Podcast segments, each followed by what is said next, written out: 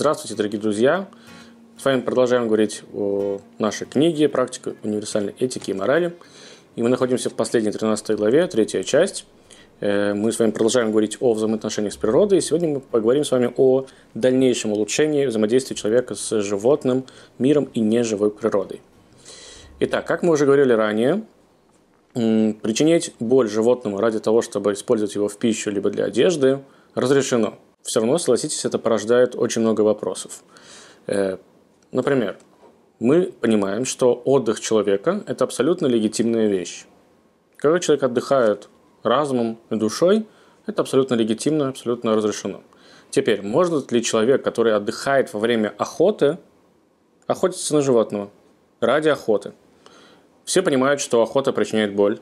Все, скорее всего, скажут, что, конечно же, нет. Но почему нет? Если это такой же отдых для меня, когда я сплю, например, так э, почему бы мне не поохотиться, если это в равной степени э, даст моему телу и душе какое-то удовлетворение? Либо же, например, можно ли э, содержать животных, в принципе, глобально в зоопарке, где они находятся в таком хорошем окружении, их кормят, поют, э, вычесывают – оберегают. Но мы все понимаем, что животному, скорее всего, прикольнее бы было, уж извините, быть в природе, быть в своем родном окружении.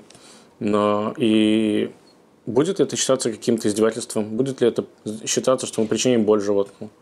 Либо, например, какие-то бои петушиные, либо когда животные нападают друг на друга. Цирк, или в конце концов цирк, когда животные дрессируют ради того, чтобы потом человек посмотрел на него и посмеялся, либо же удивился, как, э, не знаю, там лошадь красиво скачет, либо как медведь ходит на задних лапах очень долго-долго, как кошечки бегают на задних лапах. Где здесь вот это вот разрешение? Где здесь вот эта грань, после которой мы говорим, что нет, вот здесь уже точно больше нельзя.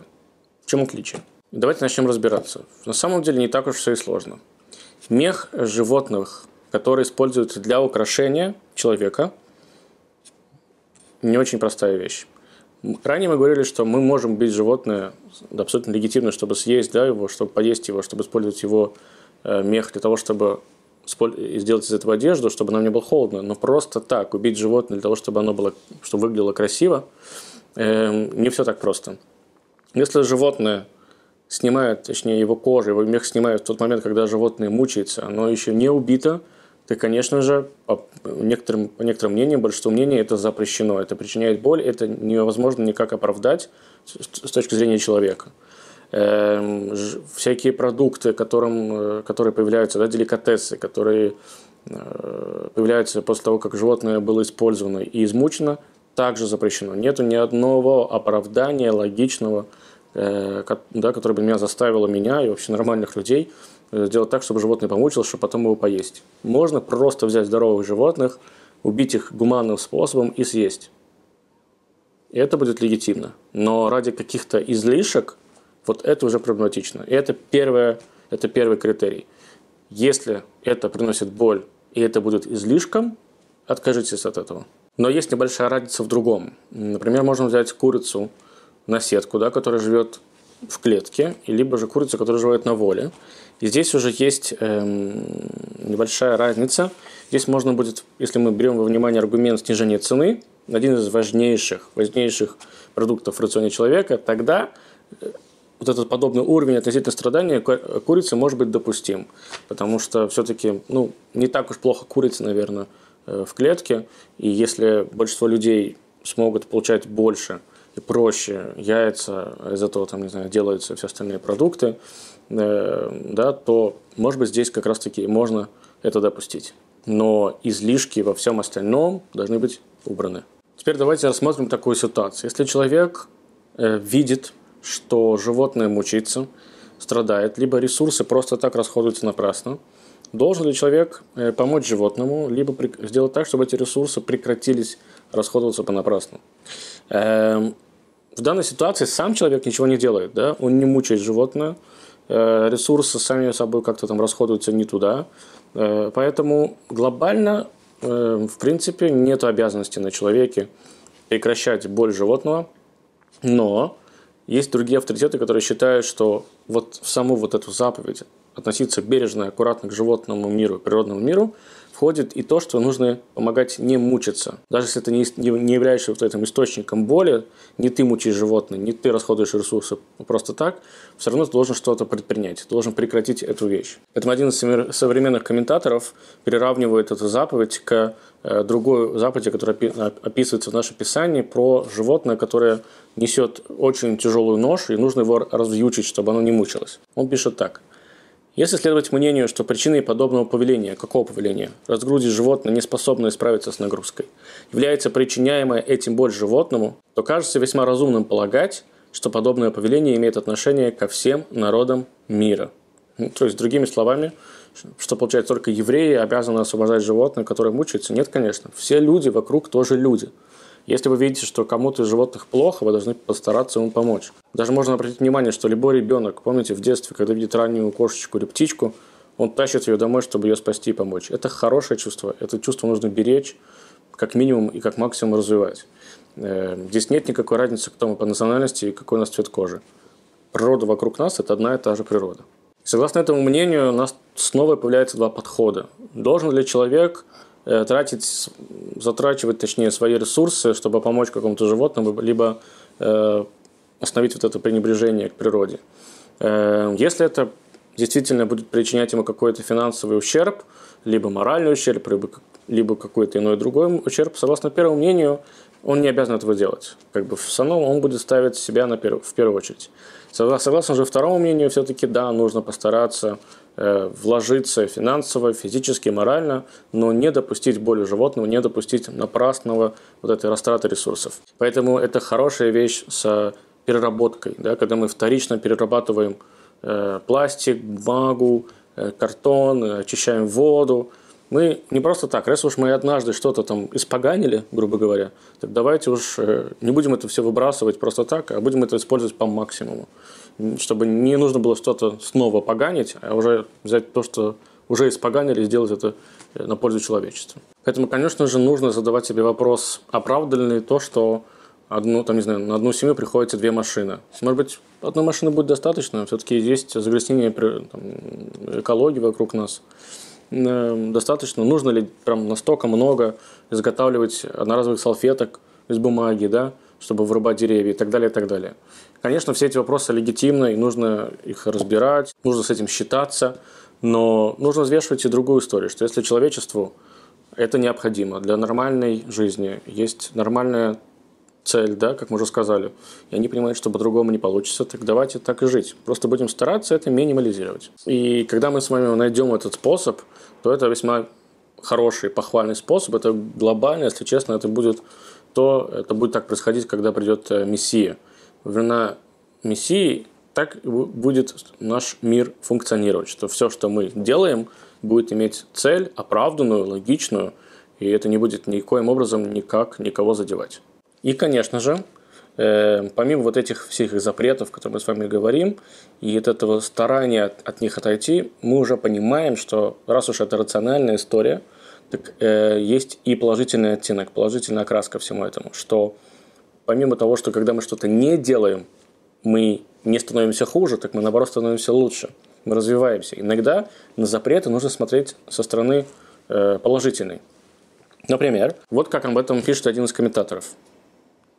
Среди основ данного запрета лежит идея не развивать в себе, в себе качество жестокости, что является крайне негативным качеством – по правде, нет больше жестокости в мире, чем та, когда человек, отрезая конечности или иную часть еще от живого существа, употребляет ее в пищу. Я уже писал неоднократно о великой пользе для нас в приобретении достойных качеств и в преодолении дурных, поскольку добро идет к добру, и ради нашей пользы Бог нам дал повеление «выбери добро».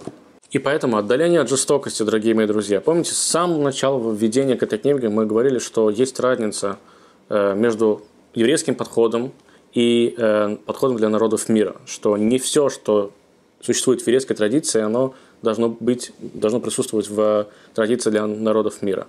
И есть разные подходы, что, может быть, что-то нужно брать, а что-то можно взять, то, что называется. Как раз таки здесь автор, про которого мы только что процитировали, именно об этом и говорит. Он говорит, что, в принципе, народов мира нет такой обязанности э, сострадать животным.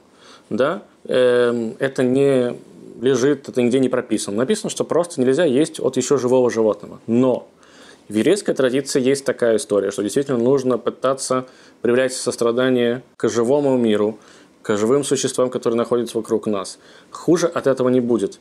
Как, например, в еврейской традиции есть такой закон, что нельзя вместе впрягать э, быка и овцу для того, чтобы они обработали землю, потому что у них неравные силы, да, и каждый из них будет мучиться.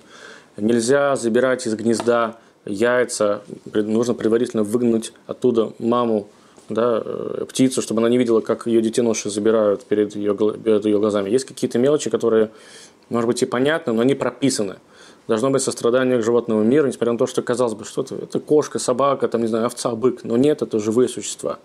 И поэтому, если народы мира примут на себя дополнительные запреты, дополнительные указания, это только поможет им. Это только поможет им развить в себе вот это вот сострадание, вот это великодушие. Люди станут только лучше. Хотя по букве закона, по-простому, конечно же, это никто не заставляет делать. Иногда следование путем добра, конечно, может привести к финансовым затратам. Тут вопрос, что важнее. Например, если человеку нужно перо, то, в принципе, разрешается взять курицу и выдернуть это перо еще из живой курицы. Да? Но если человеку нужно эту курицу съесть, то, извините, есть ее живой нельзя. Ее нужно предварительно убить, чтобы она не мучилась.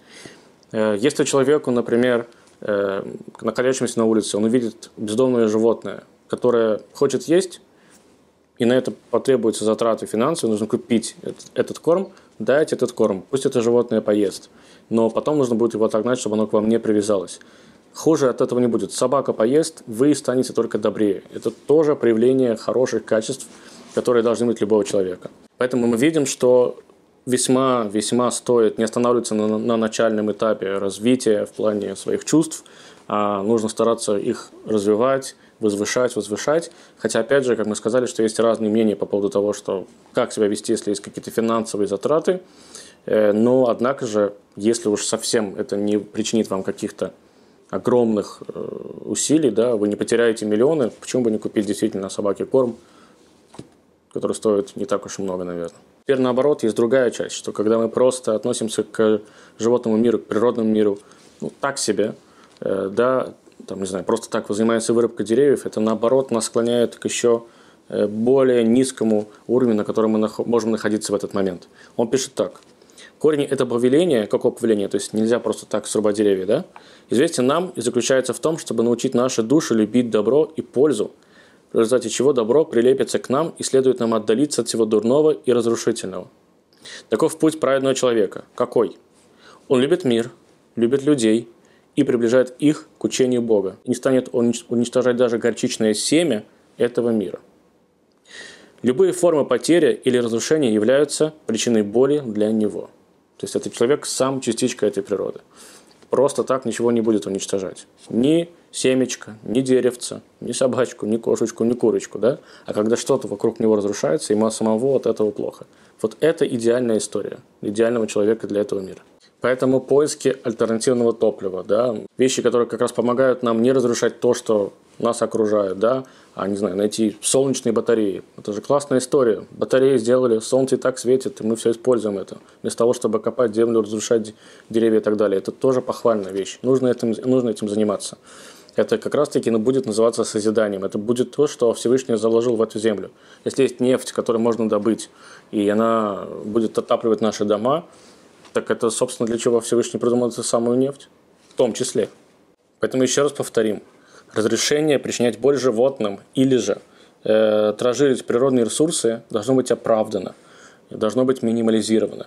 Э, с одной стороны, например, мы можем убивать насекомых, да, потому что они нас мучают. Или же, например, можно ли убивать кенгуру, потому что их стало очень много, и они становятся, не знаю, опасными. Это, это вопрос. Можно ли уничтожать хорьков или там, не знаю, каких-то других грызунов в парке, которые, которые портят зоопарки, портят здания, могут причинить э, боль животным, которые в этом зоопарке, тоже вопрос. Все, что нас не улучшает, однозначно не так уж и хорошо, наверное. Поэтому э, у нас есть животные, у нас есть природные ресурсы. Мы трезво мыслящие люди. Мы должны понимать, что мы делаем, для чего мы это делаем и как мы это делаем. Если, например, мы хотим убить какое-то животное, накормить этим животным собаку, ну, вряд ли это логичная история, потому что мы не видим здесь огромной пользы для человечества и, может быть, собака спокойно бы поела какой-то корм. Каждое наше действие должно быть взвешено. До новых встреч. Увидимся в следующей главе.